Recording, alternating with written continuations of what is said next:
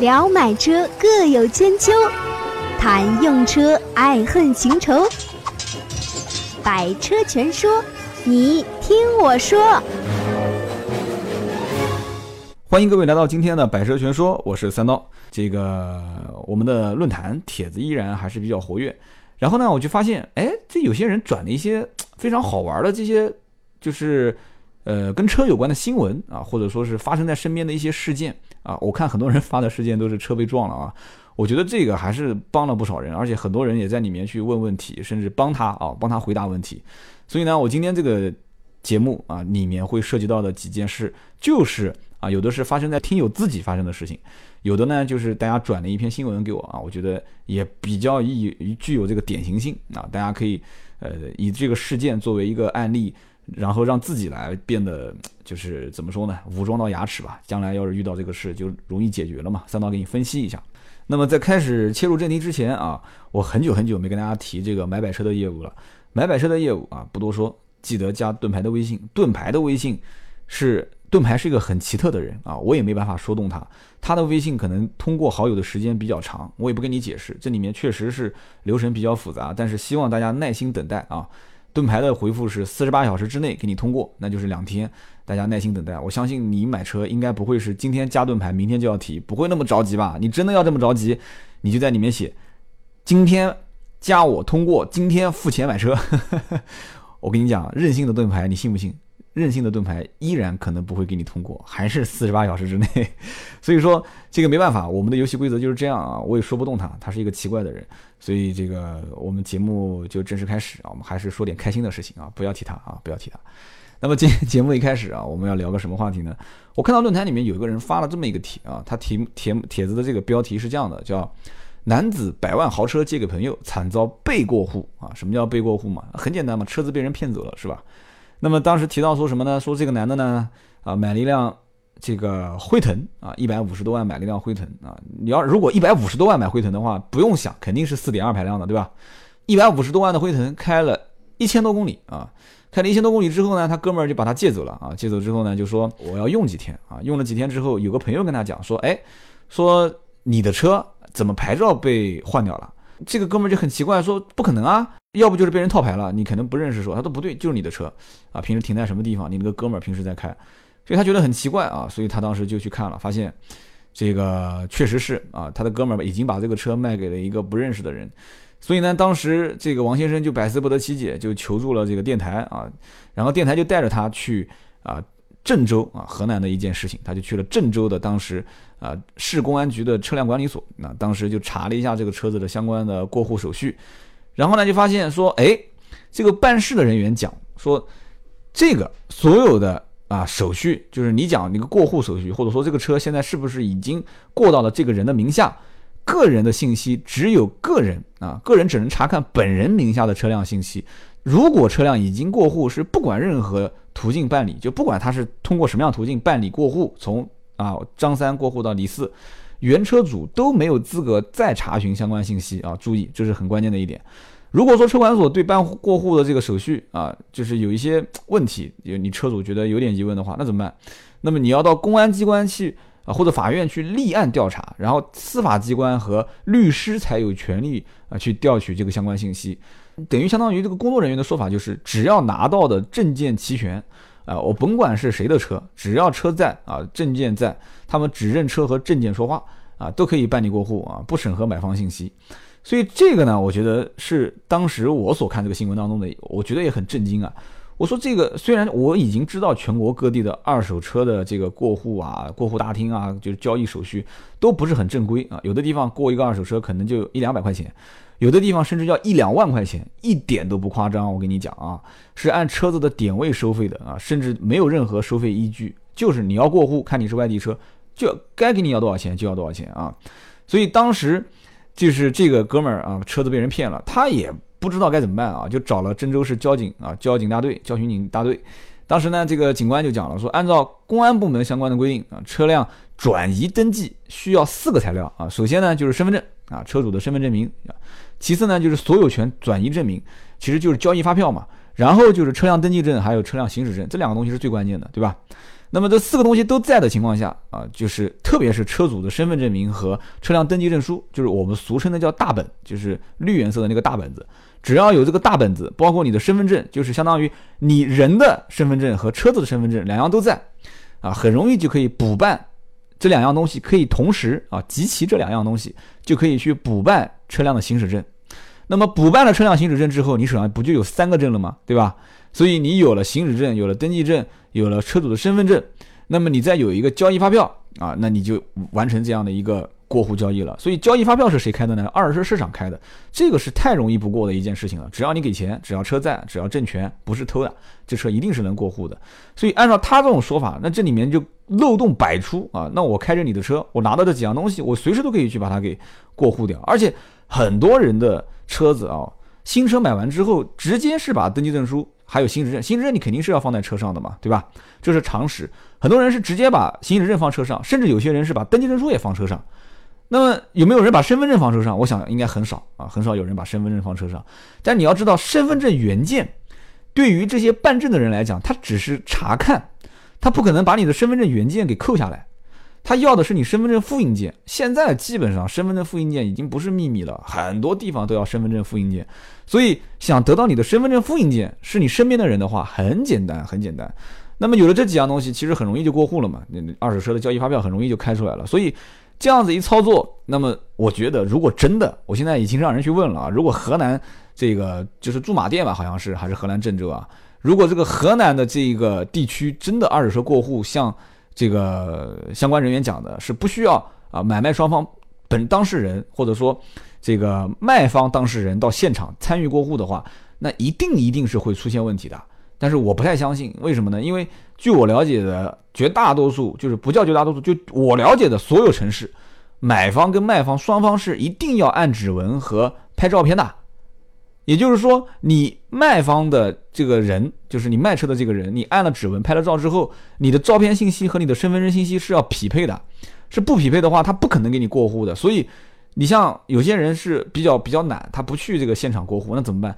很多的一些二手车交易的商户自己家的那个电脑里面会有一个摄像头，也会有一个指纹仪，就是你要确定把指纹按了，把照把照片拍了，车管所得到了你这两个信息之后，匹配了你的卖方信息跟你的行驶证一致的情况下，他才给你过户。至少在南京基本上没有这样的一个漏洞可以捡啊，不管是南京，包括周边的浙江省、安徽省、上海市这些地方，基本上都我了解的都是这样。你不可能的嘛，卖方。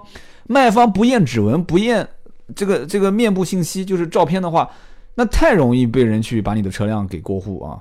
但是呢，你别说这样的一个情况啊，我以后有机会跟大家聊一个什么故事呢？4S 店的试驾车都能被人真真正正的给过户掉啊。但是那个过户确实是有一点生搬硬套了啊。这哥们儿胆子很大啊，花了一百五十块钱去办那个假的登记证书啊，然后又花了一百块钱办了一个假的行驶证。哎，我怎么对这个价格这么了解的？那么花了两百多块钱，所以就把这个车子的假的登记证书和行驶证全部给办了。那么有了这个东西的话，过户也就不是很困难啊。而且怎么说呢？特别很多 4S 店的车是公牌，那么公牌的话还要再再刻一个萝卜章啊。我怎么叫感觉在教你们干坏事啊？哎，不说了不说了，反正就是有一个哥们儿把 4S 店的试乘试驾车全部拿出去给抵掉了啊，抵成现金直接进到个人口袋。我觉得这个人也挺有本事的，公牌的车拿出去抵押，你要想想看，外面的抵押公司第一反应一定是你是不是这个公司的法人啊，或者说你是不是这个公司的股东？你如果不是公司的法人或者股东，那明显你这个抵押的人是有问题的，对不对？我就不知道他是怎么把这车给过掉的。哪天有机会，我到那个 4S 店啊，现在还在啊，我跟他们领导去聊一聊到底怎么回事啊。所以这里面有很多事情是有谜题的啊，就是没有解开。当然了，也不能解开，解开肯定这里面有相关部门的人是要是要是要出问题的。所以就像这件事情一样，所谓的被过户啊，无需本人到场，这是一个最大的漏洞啊。不要说什么这是谜题，没有什么谜题，这就是个漏洞，一定是相关部门是出现问题了。所以这种事情一般有两个共同点，第一个，它有可能是车主啊与就是卖车这个人之间存在着一个经济纠纷啊，就是可能比方说车主欠这个卖车的人钱啊，但是明显这个买得起辉腾这个人应该不是啊，可能这个是恶意的，但是在社会上会出现很多种这种这样的情况，就是你欠我钱，我不管三七二十一，我用各种各样的手段啊，哪怕造假，我把你车给卖掉。但是我也要讲一点，这是违法行为，一定不能干啊！别人欠你的钱，你按照正常途径走。但是我见过有些人实在是等不及了，拿着车钥匙把人家车开走，开走之后就开始一路造假，然后把车给卖掉。这绝对是一个定时炸弹啊，早晚是要出事的。那么第二种情况是什么呢？是中介机构他来给你操办，就是你什么也不用烦了，反正我来给你搞定啊。然后呢，这个豪车你交给我，剩下来就是你只要拿钱就行了。但是你可能五十万的车，我只能给你三十万。所以这种情况下，一般也有可能是在车主不知情的情况下背过户。这个背过户，那既然是专业做这个事情的人，一定是这一条线上所有的关口全部打通。所以呢，我觉得这真的不是一个很正常的情况。但是呢，二手车市场确实存在这样的一些乱象啊，存在这样的一些乱象，不是管不了，可能真的是有关的一些情况，它是。不太想管啊，所以呢，当时这个记者呢也是联系了借车的这个人啊，这个借车的人说啊，确实是自己把车过户的，说这个车主呢也是他的熟人啊，但是他坚称啊，所以这就是一个什么呢？这就是一个罗生门啊，就是他坚称车主是本人知道这个车子是要过户的，哎，这个就很难讲了啊。如果说车主知道这个车子要过户的话，那为什么车主要报警呢？啊？所以说为什么要过户？记者就问这个卖车的人，他说：“这个为什么要过户？你自己去问他啊，他心里很清楚。”然后结果这个王先生就说：“我如果同意的话，那我还四处反映问题干什么呢？”所以这就是一个很经典的罗生门啊，所以没有什么很正确的答案啊，就是大家互相都在讲说，那他肯定知道这个事，你找他，结果他又说这个事情我不知道，你找他。这就很奇怪了，所以就是个谜题啊，这就是真的成为谜题了啊！但是现在相关部门只要车子过完户之后，所有的流程是不给你查的啊，你不是执法的机关，我不会给你查。所以这件事情呢，啊，也有律师开始啊马后炮了啊，律师就开始讲了，他说这个机动车属于动产啊，所以它跟房地产等不动产在登记性质上面是不同的啊。公安部门在办理转移登记的时候，没有明确要求车主一定要到场的话啊，确实是可以按照这个流程走。但是呢，车管相关部门是有义务配合车主调查这个涉案的车辆的相关信息啊，前提是你要报案，要有人立案啊，这是前提。所以呢，这个王先生可以去法院起诉啊，对吧？起诉徐某，然后这个这个徐某，包括这个林某啊，也不管他什么某了，反正这些人啊都是被控告的一方啊，然后再去根据相关情况去要求赔偿，然后法院来判。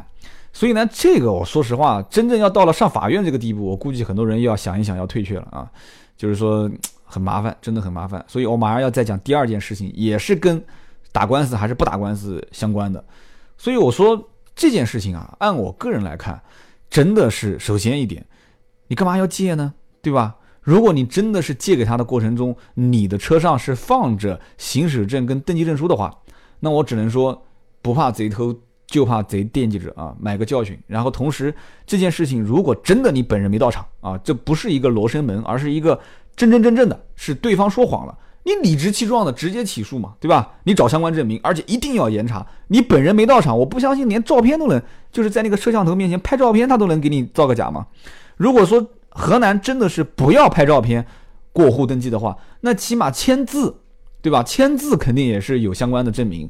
如果连签字这个证明都找不到的话，那你相关部门连这些相关档案归档你都没有，我觉得你拿回这个车子的可能性非常之大啊。那他这个车主不一定能听到我的节目啊。那么一百五十万的车，我觉得还是值得去搏一把的啊。那么我下面要讲这个事情呢，也是论坛里面一个听友去发的帖，这个呢就不是转的什么新闻了啊，这是这个听友啊，就是这个刀客，真真正正发生在自己身上的事情啊。想和三刀互动，你也可以搜索微博、微信“百车全说”。所以呢，我觉得也是可以拿出来跟大家来好好聊一聊。这个应该是将来我希望不要发生在其他人身上，但是可能很难免会遇到的一些问题点啊。他是这么说的：他说我呢有一辆一三年的别克君威，他说我在自家门口停放的时候被过路，听好了是停放啊，躺着中枪啊，停放的时候被过路的车倒车撞到了前保险杠。啊，还有包括右右边的叶子板啊，所以当时就报了警。警察当时过来之后，呃，说判定对方全责，这个毋庸置疑的嘛，对吧？而且这个对方呢也承认啊是自己的这个责任，所以双方呢就讲好了，说过去就定损。然后呢，呃，但是定损的话，因为就是别克君威，就是我们的这个这个听友，他要求是到 4S 店去修车，所以呢，当时呢这个 4S 店又比较远，所以呢大家讲好以后他就走了。后来想一想，说这这我要是把这个车为了去修车，把车开到那么远的 4S 店，这个我第一耽误时间不讲，对吧？我可能误工了。其次，我来回的这个油费，这我是躺着中枪啊，我停在路边啊，那这个谁来谁来谁来赔付给我？保险公司一定是不会赔的。所以呢，当时这个刀客就说，他给这个肇事者就打了个电话，说，呃，要不这样，就是除了保险公司正常赔的，你给我五百块钱啊，就算是油钱啊，包括这个耽误我的这些事情。然后对方说这个呢情有可原，确实是我不对啊，我考虑考虑。所以这个事情就当时当时就放一放了。然后第二天呢，双方去交警大队。那么到了交警大队之后啊，对方就开始不愿意了啊。我我估计可能当天晚上他也打电话问了一些啊，就相对比较懂车、懂车、懂交通事故处理的这些哥们儿，哥们儿就讲了说，那你撞了别人车，你按照保险公司赔就是了，保险公司赔多少就赔多少，你干嘛给他五百块钱？所以他第二天的口吻就不一样了啊，就是那个全责的那一方，他就不愿意给这个钱啊，不愿意给这个钱怎么办呢？交警当时呢，这个只是扣了肇事者的驾驶证啊，这个是应该的啊，就扣了驾驶证。这个刀客跟交警就讲说。这个你你你不能光是扣他的证啊，你不能光帮他说话啊，对吧？说你能不能跟他谈一谈啊？就是说，不仅仅是修车，我这个车子将来包括啊，我是几乎就是准新车啊，用他来讲准新车，在我看一三年也谈不上准新车了啊。就是我无缘无故被撞，我太冤了，对不对？我要搭修车的费用，对吧？耽误时间，我每天可能还要打车上班，然后我要搭路费，对吧？我要来回去 4S 店反复去几趟。就这里面一系列都是费用，我要求也不高，对吧？我就要五百块钱，但是交警大队的人呢，啊，包括这个这个肇事车主呢，他们就一直不拖啊，也不是一直不拖啊，就一直不解决这个事情，一直在拖。所以呢，刀客就发了个帖，说能不能求求帮帮忙，这个事情该怎么解决？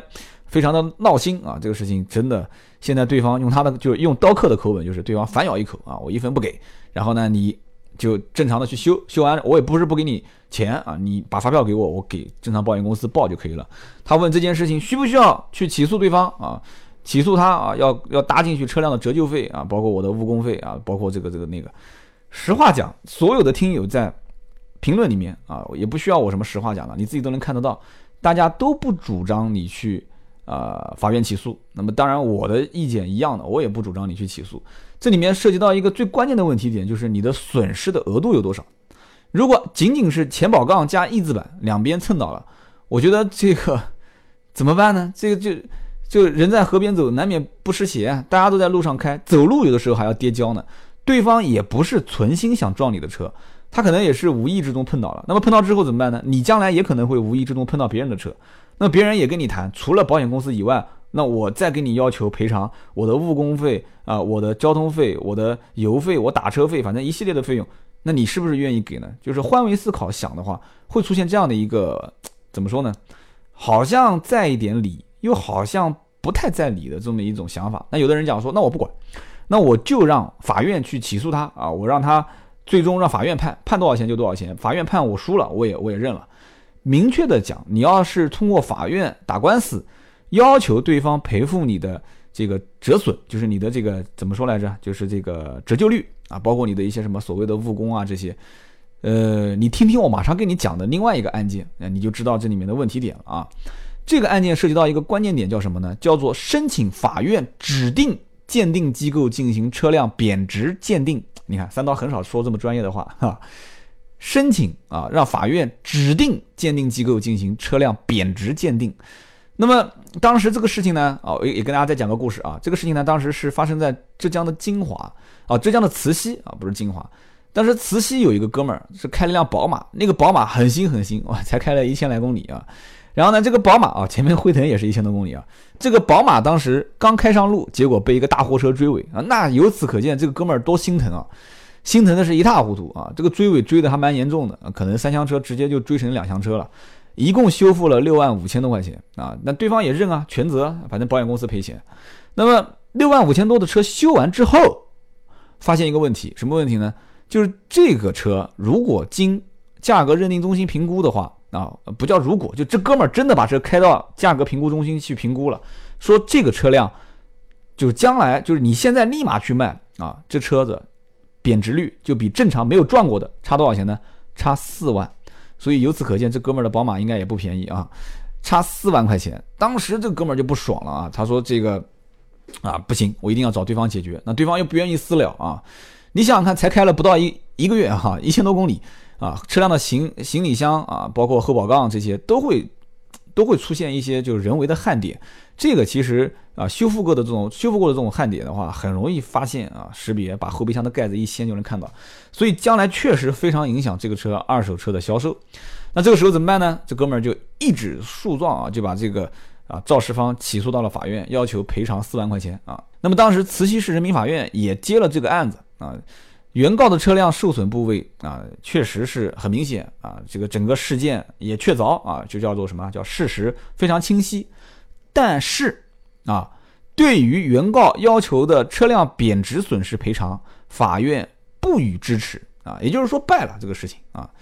所以你说为什么败呢？当时法院是这么说的啊，原告车辆的受损部位并非车辆的主要部件。听好了，三刀一直在讲车辆的主要部件是什么啊？三大件嘛，对吧？发动机就是动力总成嘛，对吧？变速箱这传动机构，然后呢，一个一个转向机这些，就是说它撞的只是后面啊。做二手车的人都知道，追尾这种其实不算什么大事故，但是呢，就我讲的追尾是被别人追到你的屁股啊，你要用头车头去撞别人的话啊，如果说这个水箱框架坏了，然后整个发动机移位，那这个就叫做主要的啊结构。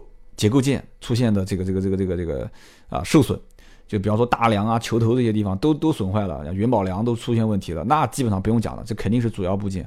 那么价格认定中心的报告认定贬值的依据，仅仅是车辆使用时间缩短啊，维修后的车辆的牢固程度啊，牢固程度受一定的影响，并非指出车辆使用的啊牢固程度到底受到了多大的伤害啊，也没有指出车辆使用价值的损失。减损达到了一个什么样明显的程度，以及确实需要进行补救的这么一个及时性。所以呢，啊，这个张某就是车主啊，他进行车辆维修后，车辆本身已经恢复成了原来的这个状况，就不影响你使用，所以其价值的减损不是明显存在的，因此不对这个车辆贬值所产生的损失赔偿要求进行支持啊，予以支持。所以这个事情就就搞得很郁闷啊，被人撞了，然后又没处说理去，对吧？保险公司赔的只是一个修复款，我的贬值没有人讲，那怎么办？所以现在怎么说呢？就大家不用对这个法律说太苛刻的要求，面面俱到，没有这种说法的。像这种事情现在要在社会上去发生的话，那只能说是只能说是仲裁啊，没有办法。你也可以尝试性的去法院起诉，但是最终的判决结果。很有可能就跟这个哥们儿一样啊，但也有可能你得到了赔偿。我也看到过很多案件是得到赔偿的，所以这件事情就会引起很多人的一个争论。就什么争论呢？就是车辆到底遭到损害之后啊，经过维修，虽然可以看起来外观复原，外观复原，但是实际它的市场价值跟发生事故之前一定是存在差别的。这种差别到底怎么去弥补它的损失啊？这种差别的损失弥补由哪个部门来认定？怎么考量？就把它做一个量化的东西，这很难啊。大家都知道，二手车到今天为止，二手车到今天为止，没有一个所谓的官方的一个认定机构去认定它，说，哎，这个车什么年份啊，在没有损伤的情况下，正常保养的情况下，不正常保养的情况下，损伤的情况下，大事故的情况下，它分别是可以按照什么比例去折损，没有这样的一个标准。虽然说第三方平台已经出了很多这种什么估值软件，但是没有被。就是我觉得越来以后这种事情一定能解决，它没有被官方认可，就盖上那个红彤彤的那个印章，啊，一旦盖上这个印章，我觉得这个事情就很容易解决，保险公司也会立马以国家出台的这个相关规定，然后以此来作为依据，推动将来这个法律的完善，推动二手车的一个过户啊、认证啊、估值啊、交易的这个流程啊，包括刚刚讲的前面那件事情啊，也会都都会完善。那么这里面大家就是。就是纠结的最大的几个问题，首先就是到底是要不要考虑，就是修复后车辆的外观的这个美观程度啊，以及它的使用性能的降低的受损程度，这个问题是不是能解决？然后其次就是说这个车辆的贬值，就是就是它的赔偿的额度跟这个考虑贬值达到的这个程度啊，好像有点绕口，我也不知道该怎么去解释。就这个里面是不是能达到一个一个平衡点？到底谁来说了算啊？所以这个车辆一旦受损，交易是否存存在？那也可能这个车子开到十年以后再卖，对吧？那也可能也可能今天这个人他今天开完，今天就撞了之后，有些人撞完之后就不想再开这个车了，他当天去卖。对不起，这个损失的比例是逐年递减的，这很容易理解。就比方说刚刚那个车一千五百公里，他今天撞完，他下午就要卖，那这个损失真的是非常之巨大，可能是四万块钱。但这个车子虽然是事故，你开了十年之后再卖，那基本上这个事故车与不是事故车的价格，它差价就非常小。那你以什么样的标准去让对方啊，让法院去裁定赔偿你的损失额度呢？这很关键啊，对不对？十年以后卖这个事故车，还是现在卖这个事故车，这很难讲。所以说，法律非常难确定这个车辆啊，就是用数字的形式来恒定它的就是。各种功能性的损失，包括车辆的安全性的损失，以及对应的相应的经济损失，这怎么去怎么去去确定啊？你给我一个方法啊，或者说这个听友啊，你不是现在实际受到损失了吗？你给我一个说法啊，有没有什么方法能能能恒定的？我是想不出这样的一个问题点。所以说今天这期节目呢，我跟大家讲了两个两个这个比较有意思的这个事情啊，确实虽然听起来好像有一点点这个怎么说呢，就是有点好像不太容易发生在我们身边，但是你要知道。发生在别人身上那是万分之一啊，但是发生在你身上那就是百分之百。所以今天这期节目跟大家分享了两个案例，我觉得比较典型，也说了一下我自己的观点啊，希望大家听得过瘾啊。听到最后的都是铁粉，那既然对于铁粉嘛，三刀一定是不会吝啬的啊，我一定是把我最喜欢的东西都分享给你们。那虽然说我喜欢的不一定是你喜欢的，但是啊，我依然要讲今天我马上要放的这首歌啊，这个乐队是三刀从。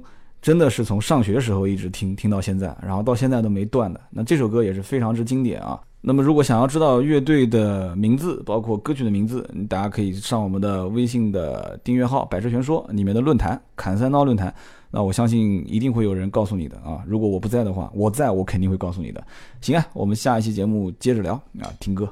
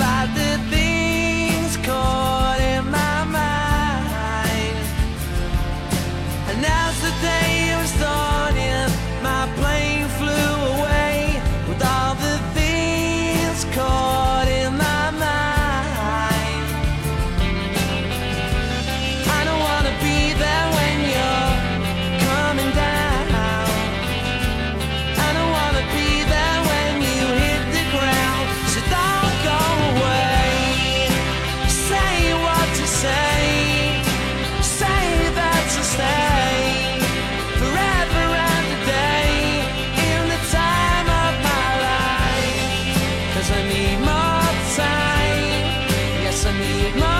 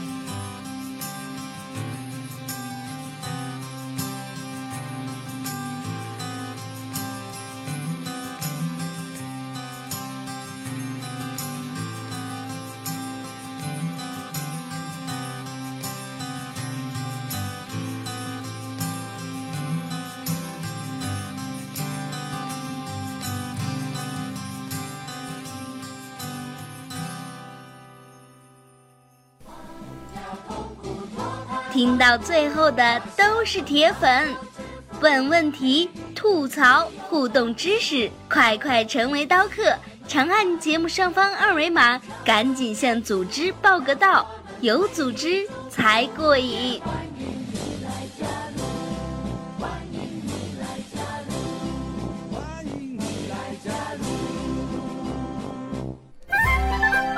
本节目由斗志文化制作出品。